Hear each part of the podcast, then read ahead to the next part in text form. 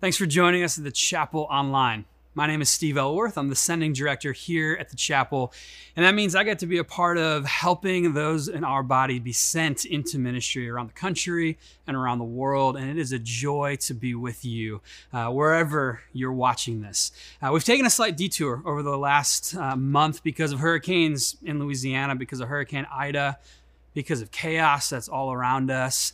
Uh, we wanted to take an opportunity to speak in such a way for the next for, for a few weeks that we're able to turn our attention back on God. Because in chaos, it is easy to turn inward and just look at the things that are around us, look at our issues, look at our problems, and forget that sometimes when these situations happen, God would have us look upward. And that's what we want this little mini series we're kind of calling the hurricane series to do to cause us to place our attention upward. One of the best definitions of worship that I know is attention. Just that one word attention. What do you think about? What do you dream about? What do you stay awake at night thinking about? What do you sing about? What are the thoughts that occupy you throughout the day? Sometimes that's a good indication of in the moment what you are worshiping. Worship songs, in and of themselves, are not worship. They are just tools to help us get our attention back on the one that is worthy of worship. And our enemy, Satan, has worship songs too. They're called push notifications and advertisements and billboards and anything that he can do to take our attention off of God. And we want this to be an opportunity for us to fix our attention back on the only one that is worthy of our worship. So, next week, we're going to start the series that we were planning on starting at the beginning of September.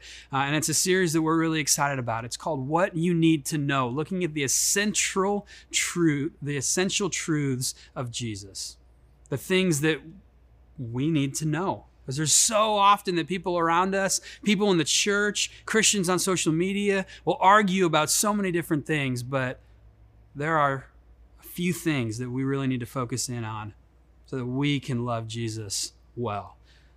So tune in next week. We're really excited about this series. And we're going to round off this little hurricane series that we've been doing, talking about the gospel, the message of Jesus, and how it causes us to change our relationships, change the way we interact uh, with people. Uh, this gospel message will push us into this next series, and it's the reason why we're offering this next series what we need to know so that we can be immersed in who Jesus is, so that we can love Him and love the world well. That's also why I'm wearing this shirt. Uh, you heard Kevin and I already talking about it, but we have a Live Sent conference coming up for the same purpose because we want the gospel not just to change our lives, not just to change our community, but to change the whole world. So I really want to encourage you uh, to come to that. But today, as we round off this series, uh, I want to introduce a word, uh, really a couple words that our staff has been kicking around over the last few weeks. And, and it's this gospel fluency. We got that from a book of the same title by a pastor and author named Jeff Vanderstelt. And Jeff's definition of gospel fluency is this speaking the truths of Jesus into the everyday stuff of life. I love that definition. Because so often, if we're honest, the truths of Jesus are the things we sing about and learn about on Sundays, but they don't always change the everyday stuff of life. And we want to be a gospel fluent church, a church where we're speaking the gospel, the message of Jesus, into the everyday stuff around us. So we're going to be talking about the gospel a lot today, but first I want to talk about fluency. Now, we're all familiar with the idea of fluency. Normally, we talk about it when it comes to language, but, but really, fluency is just the things you do without having to think because you've done it so much. Speaking your native language fluently. But there's more than just language. We are fluent in getting ready in the morning. We're fluent at brushing our teeth. We don't have to think about it anymore. We're fluent at driving a car or at least some of us. I, I don't know about all of the all the drivers in Baton Rouge, um, but fluency is really important because words have meaning, and those words and that meaning shape the things and the situations that we find ourselves in. So take a look at this video. Das hier ist mein Sektor. Das hier ist das wichtigste Gerät des Küstenwächters. Das Gerät und das Gerät. Überlebensradar.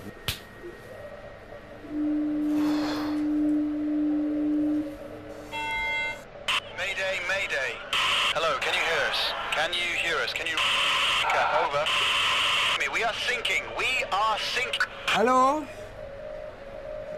This is the German Coast Guard. We are thinking, We're sinking. What are you thinking about?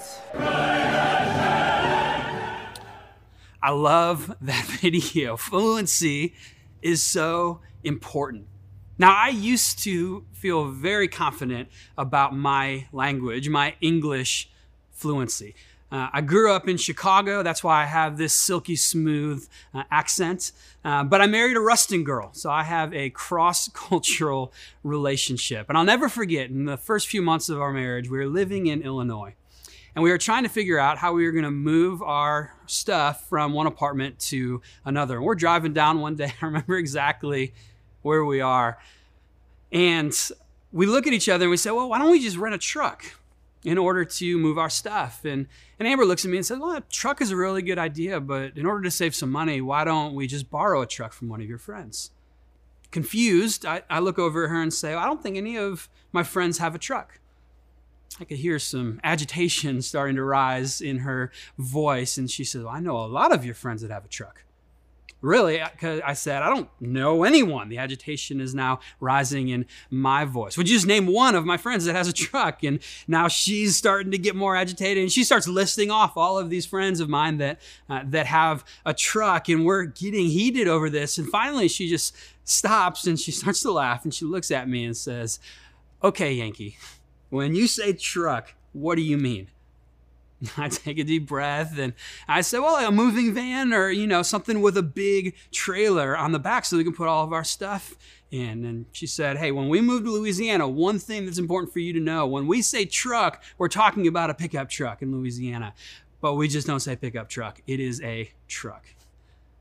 Y'all, we got heated over an English word that we both understand. Now, you might not be in a cross cultural marriage, but I would imagine in your marriage you've had similar instances where you're missing each other even though you're both fluent in that language. But take it a step further. What if you're in another language that you don't fully understand?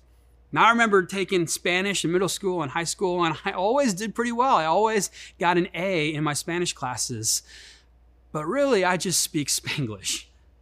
Put me in an interaction with somebody who speaks Spanish, and I have no chance. Uh, actually, last week, somebody came to our church from Ecuador looking for information on our ESL classes. English is a second language that, uh, that we have here at the church. And I was trying to use some of my Spanish words to communicate, but it was clear that we were missing each other. Her English wasn't good enough, my Spanish wasn't good enough. Uh, so I went and had to get a, a flyer so that I could show her the words. I was even trying to say Tuesday, but I've lived in Louisiana too long, so I said Mardi instead of Martes. And I am realizing, man, I can get pass a test in Spanish but I can't have a conversation. Now, what happens when that transfers to the gospel? What happens when we don't speak gospel, we speak gospel ish? What happens when we pass a test in the gospel but can't have a conversation?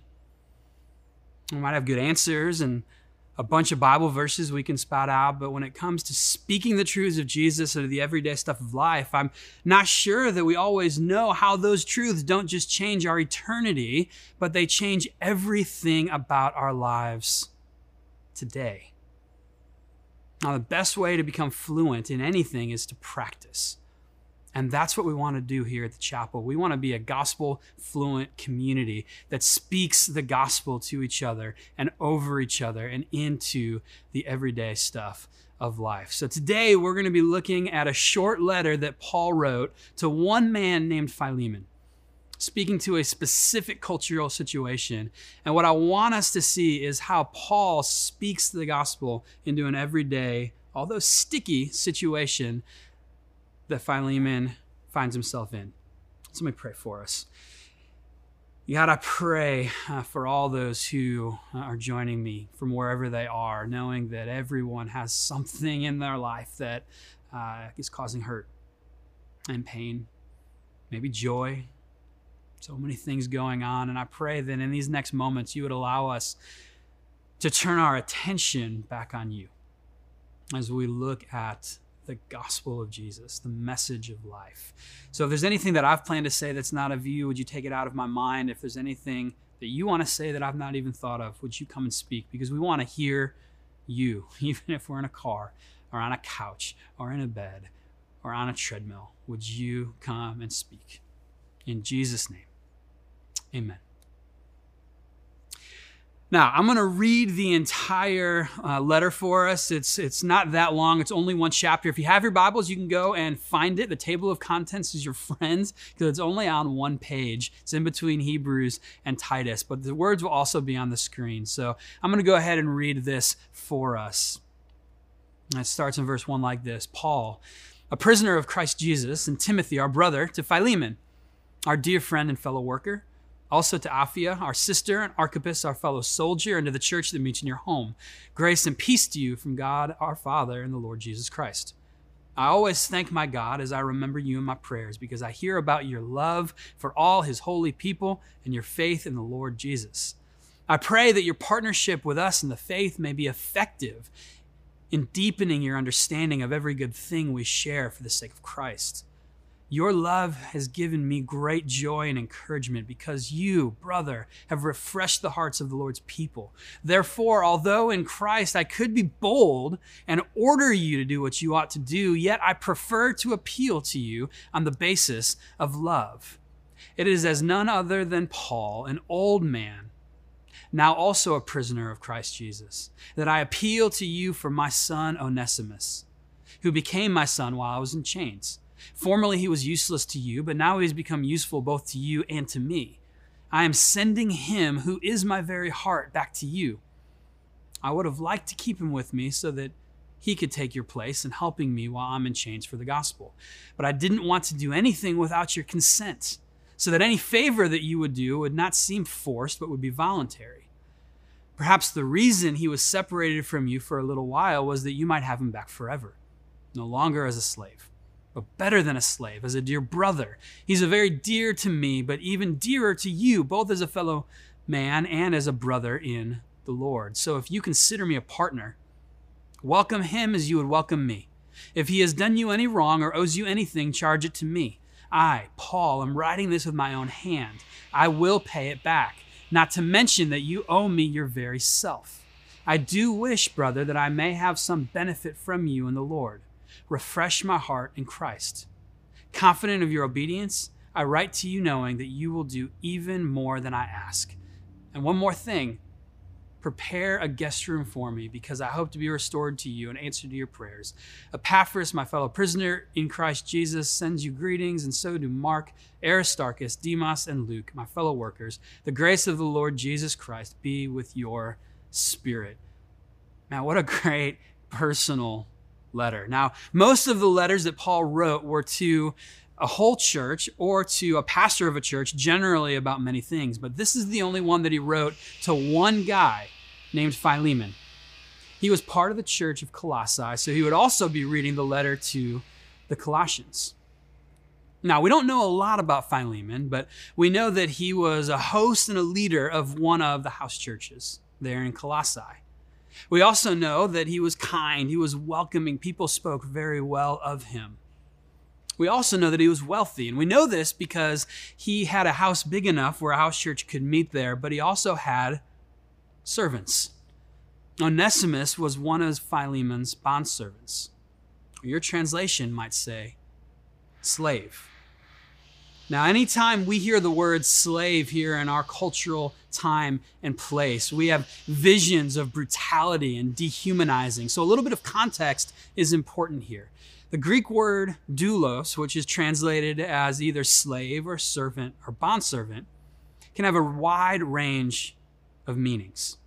Doesn't necessarily mean the brutal, violent, dehumanizing act of slavery that we've thought can see in our own recent past but in the Roman world, many who were referred to as doulos were actually under a voluntary contract for seven years, bonded to a master. That's where we get the word bondservant. And after that seven years, they would be freed and given all their wages. Now, this doesn't mean that people weren't treated badly. It doesn't mean that there were human rights violations, but we can't simply read our understanding of slave here. So that's important as we go forward. It's also important to note that Paul is not making a moral judgment on slavery in this letter.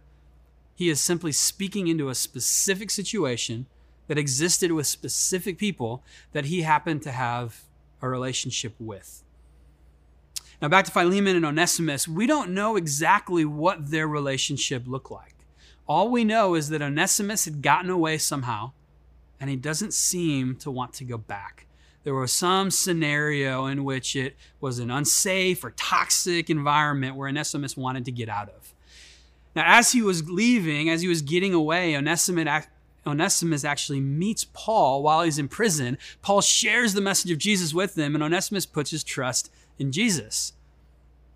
And it just so happens that Paul's also the one who led Philemon to faith in Jesus.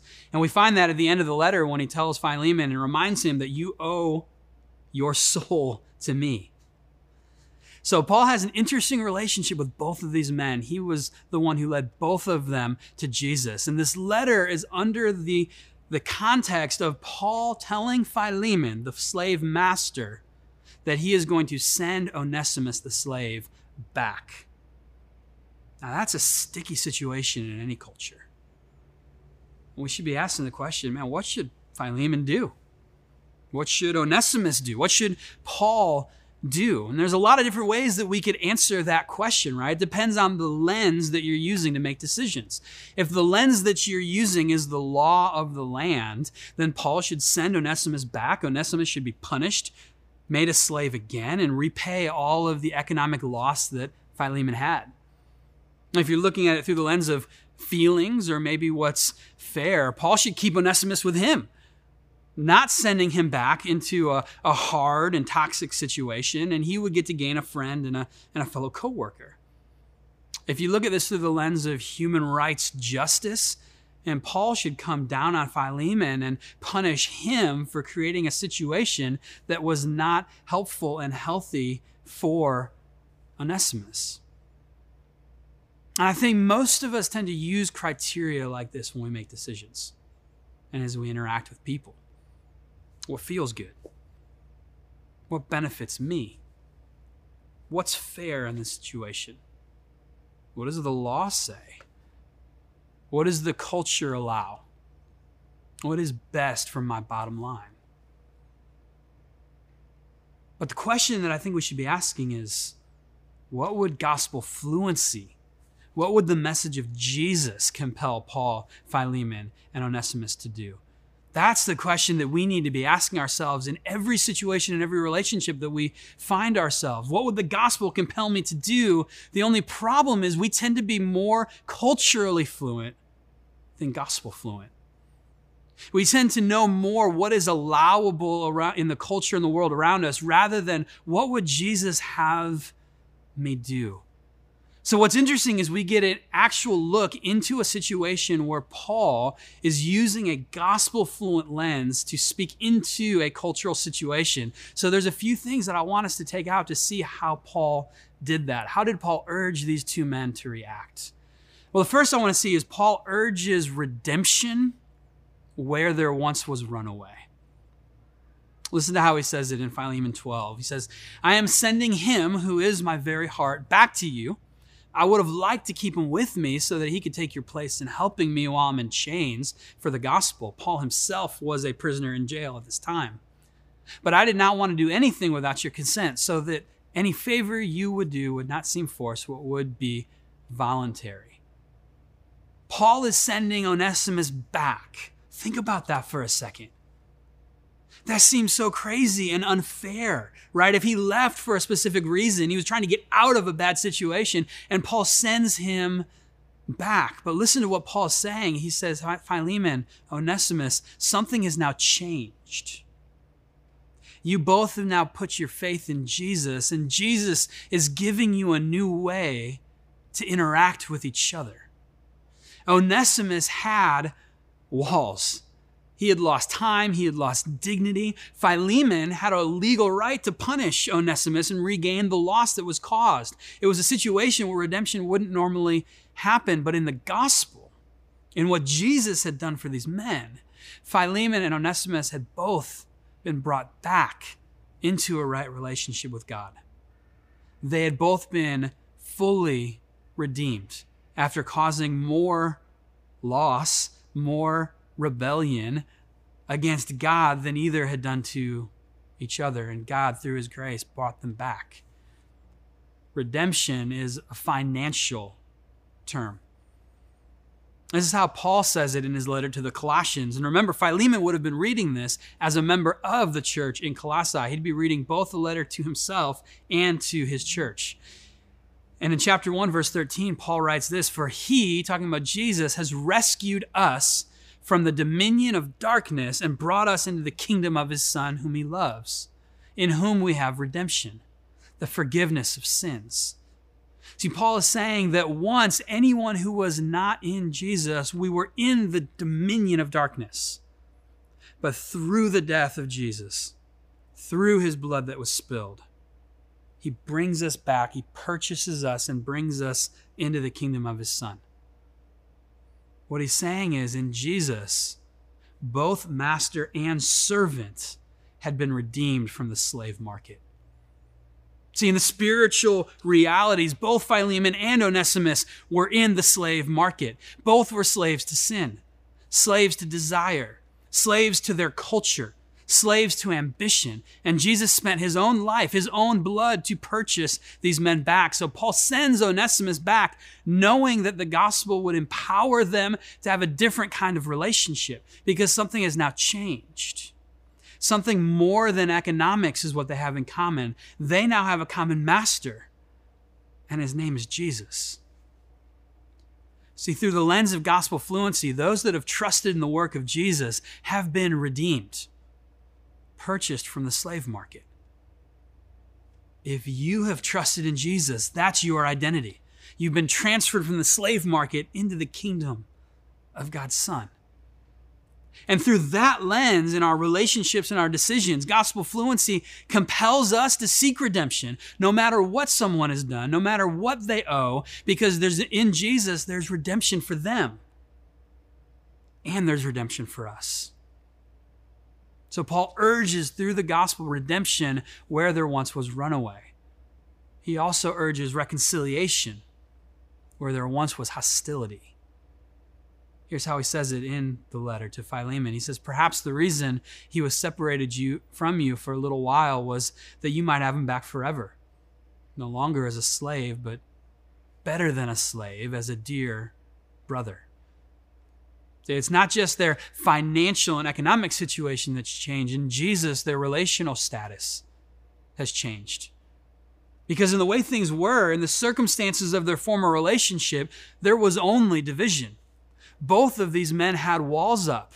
Onesimus had lost time in his life, dignity, dreams that he might have had as he was in whatever this bondage relationship looked like. But Philemon had built a, a life and a plan around his workforce. He had hopes and he had plans that Onesimus had to fit into. Both of them had lost. Both of them had walls up. There was no earthly reason that they could ever have a relationship together. But in Jesus, every barrier between people had been obliterated because the barrier between people and God had been obliterated. The wall that once existed between humanity and God was so much higher and thicker and stronger than any wall that we've built between ourselves. And in Jesus, that wall between us and God is obliterated. And we get to cross from the kingdom the dominion of darkness into the kingdom of his Son through faith in him. Again, to the letter to the church in Colossae, Paul writes this Once you were alienated from God, you were enemies in your minds because of your evil behavior, but now he has reconciled you by Christ's physical body through death to present you holy in his sight without blemish and free from accusation. See, through the gospel, God has brought peace where there was once hostility. between us and Him. So, because those walls are brought down, in Jesus, we can tear down every wall that is between us and others. And those walls that are between us and others, we're the ones that set them up. So, what are some of those walls? Paul tells the church in Colossae, he says, Here there is neither Gentile or Jew, ethnic division, circumcised or uncircumcised, religious division, barbarian or Scythian, which are class divisions. Jews would look down on these people, slave or free, economic division, but Christ is all and is in all. Let me add a few in our cultural context. In Christ, there is neither black or white, Republican or Democrat, vaxer or anti vaxer, masker or anti masker. They are all one in Christ. Jesus died to unite that which we so often fight to tear apart. Gospel fluency destroys these walls so that we can stop yelling at each other. We can stop posting arguments on social media and fighting with each other when Jesus died to unite. In him, the walls are destroyed. And because of that, Paul sends Onesimus back, not to be a slave again, but rather to be a brother. So, what wall do you need to tear down? The walls between you and God are gone. So, through the power of the gospel, what walls do you need to tear down? What barriers do you need to step over? What would love compel you to do because you've been reconciled to God? So Paul urges Philemon that there should be redemption where there was runaway, there should be reconciliation where there was hostility, and then he tells us that there should be forgiveness where there once was cost. Here again, what he says to Philemon. So if you consider me a partner, welcome him as you would welcome me. But if he's done you any wrong or owes you anything, charge it to my account. See, I think Paul knows this isn't a slam dunk. This isn't easy. We don't live in an ideal world. We will never drift towards living in light of the gospel. Living with gospel fluency is hard and it takes work. And every single time there is forgiveness, there's a cost. Between us and God, we can't for- receive forgiveness without it costing the death of his son. It would either cost us our soul, our life in separation from Him, or in His grace, it costs the death of His Son. When we forgive someone, someone pays the cost. When we don't forgive, we make them suffer the punishment, either by exacting from them what they owe, punishing them, giving them the silent treatment, forcing repayment. But when we forgive, we choose to bear the cost ourselves and decide that we're not going to punish and we're never going to bring it up again. Either way, there's cost. Philemon lost assets and finances. Onesimus lost dignity and time. There was debt, there was cost, but in Jesus, both men had been forgiven. And not just forgiven, they were forgiven more than they would ever on their own be able to pay back. They were forgiven more than anyone on earth could ever do to them in the gospel, they were forgiven. To the church in Colossae, Paul put it this way When you were dead in your sins and the uncircumcision of your flesh, God made you alive with Christ. Dead people don't make themselves alive. God comes in and breathes. And he says he forgave us all our sins, having canceled the charge of our legal indebtedness which stood against us and condemned us. He has taken it away, nailing it to the cross. The forgiveness that God gives to us is of an infinite and eternal amount. As we walk away from Him in rebellion before He saves us, we spend our life spitting in His face, trying to be our own God, sinning against an eternal and infinite God. In Matthew chapter 18, Jesus tells a parable that tries to illustrate this of, of two servants. And these two servants are both in debt. The first servant is in debt to the master, and he owes 10,000 talents. That's 200,000 years of wages. A talent is 20 years' wage. In today's dollars, $10 billion. An absurd amount that who knows how he accrued, and there's no way he'd be able to pay it back. And this servant falls on his face before the master and begs for mercy. And with a snap of the finger, the master says, In pity, you're forgiven, wipes the debt away. But as the story continues, Jesus says that this same servant went to another servant that owed him 100 denarii. Now, a denarii is one day's wage. So 100 denarii, about $15,000. Nothing to shake a stick at, but think about this. The guy that was just forgiven 73 million days' wages goes and does a shakedown of the guy who owes him 100 days' wages. See, what Jesus is showing is how incredibly illogical it is for those that have been forgiven by an infinite and eternal God, not turning around and forgiving those who have wronged us. No matter what it is, we sinned against God worse. Doesn't make it easy, but in the gospel, we have both the power and the model. And Paul is so confident that the gospel will empower Philemon to forgive that he promises to pay the debt if there's any problems. There's so much that we could talk about in this book, but what I want us to see is Paul demonstrating how to use gospel fluency in an everyday cultural situation. Again, he's not advocating for slavery or making a moral judgment. He's speaking into a situation that already exists through people that he already knows. But what we can see is how do we place the lens of the gospel over our eyes so that we can make decisions and interact with people through the power of the message of Jesus. And the reality is, through the lens of anything other than the gospel, this story makes no sense and is actually pretty offensive. But let's be clear the gospel is offensive. The gospel offends our logic and our sensibilities because in the gospel, we have to actually believe that we're so selfish, so broken, so sinful, so wicked, so often making ourselves our own God, making our own decisions, exercising our own freedom, and operating as slaves to everything but God, that the God of the universe had to actually die to purchase us out of that slave market. That's offensive, but it's also true.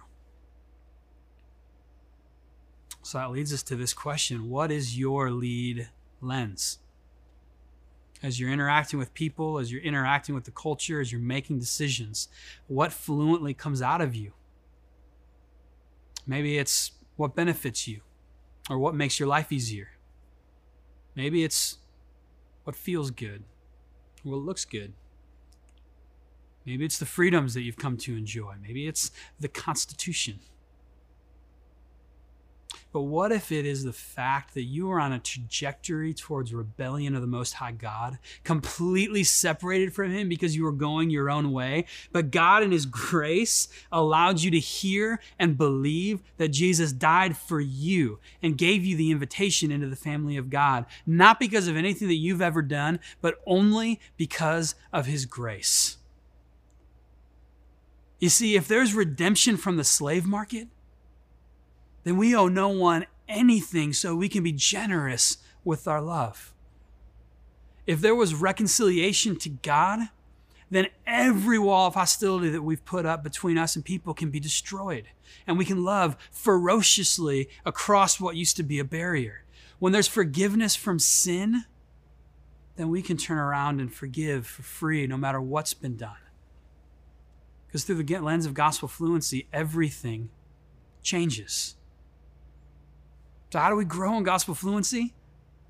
You have to be immersed in it. Just like learning a language, you have to speak it and practice it and have a native speaker correct you and have a native speaker speak it to you. And that's what we want to be here at the chapel. That's why we keep talking about joining a group because life change happens not in rows, not on a screen, but in circles with people speaking the gospel over our, each other. That's why we're starting a new series this next week called What You Need to Know so that we can grow in our understanding of who God is and what He's done and what matters most and what is most essential so that we can put that into our lens as we walk through life.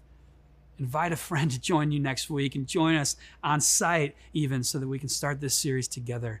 This is also why we're hosting the Live Sent conference November 5th and 6th because we don't just want our gospel fluency to affect our campus and our city, but we want this to affect our whole world. And we want to figure out how we together as a church can let the gospel go to the places that have never heard of Jesus before.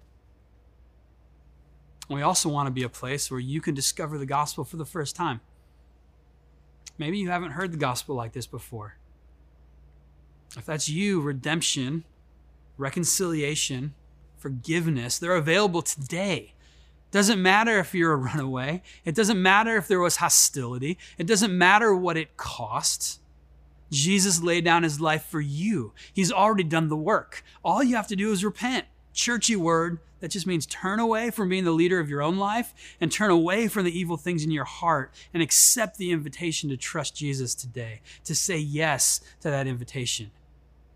You just have to accept and receive what Jesus has already done. And then join us as we grow in gospel fluency together, as we speak the gospel over each other, as we practice living in light of the gospel. And when we begin to do that in the midst of a culture that has turned its back on the gospel, the world will take notice. And as we do, we'll see people meet, know, and follow Jesus on the campus, in the city, and around the world. So let me pray for us. God, we're so grateful for Jesus. We're so grateful that when we were freezing and hungry and dirty in the slave market, you saw us. You died the death that we deserved. You redeemed us. You reconciled us. You forgave us. You transferred us from the kingdom of darkness into the kingdom of your Son, not because of anything that we've ever done let that gospel truth, that gospel reality be what shapes this church, be what shapes our families and our jobs, the people we interact with, the decisions we make. And as you do that in our midst, God, would you let this world change? Because nothing can change the world like the gospel of Jesus. So would you increase our fluency together? In Jesus' name, amen. Again, tune in next week or join us on site for our next series, What You Need to Know. It's going to be great growing in gospel fluency through that series together. Have a great day.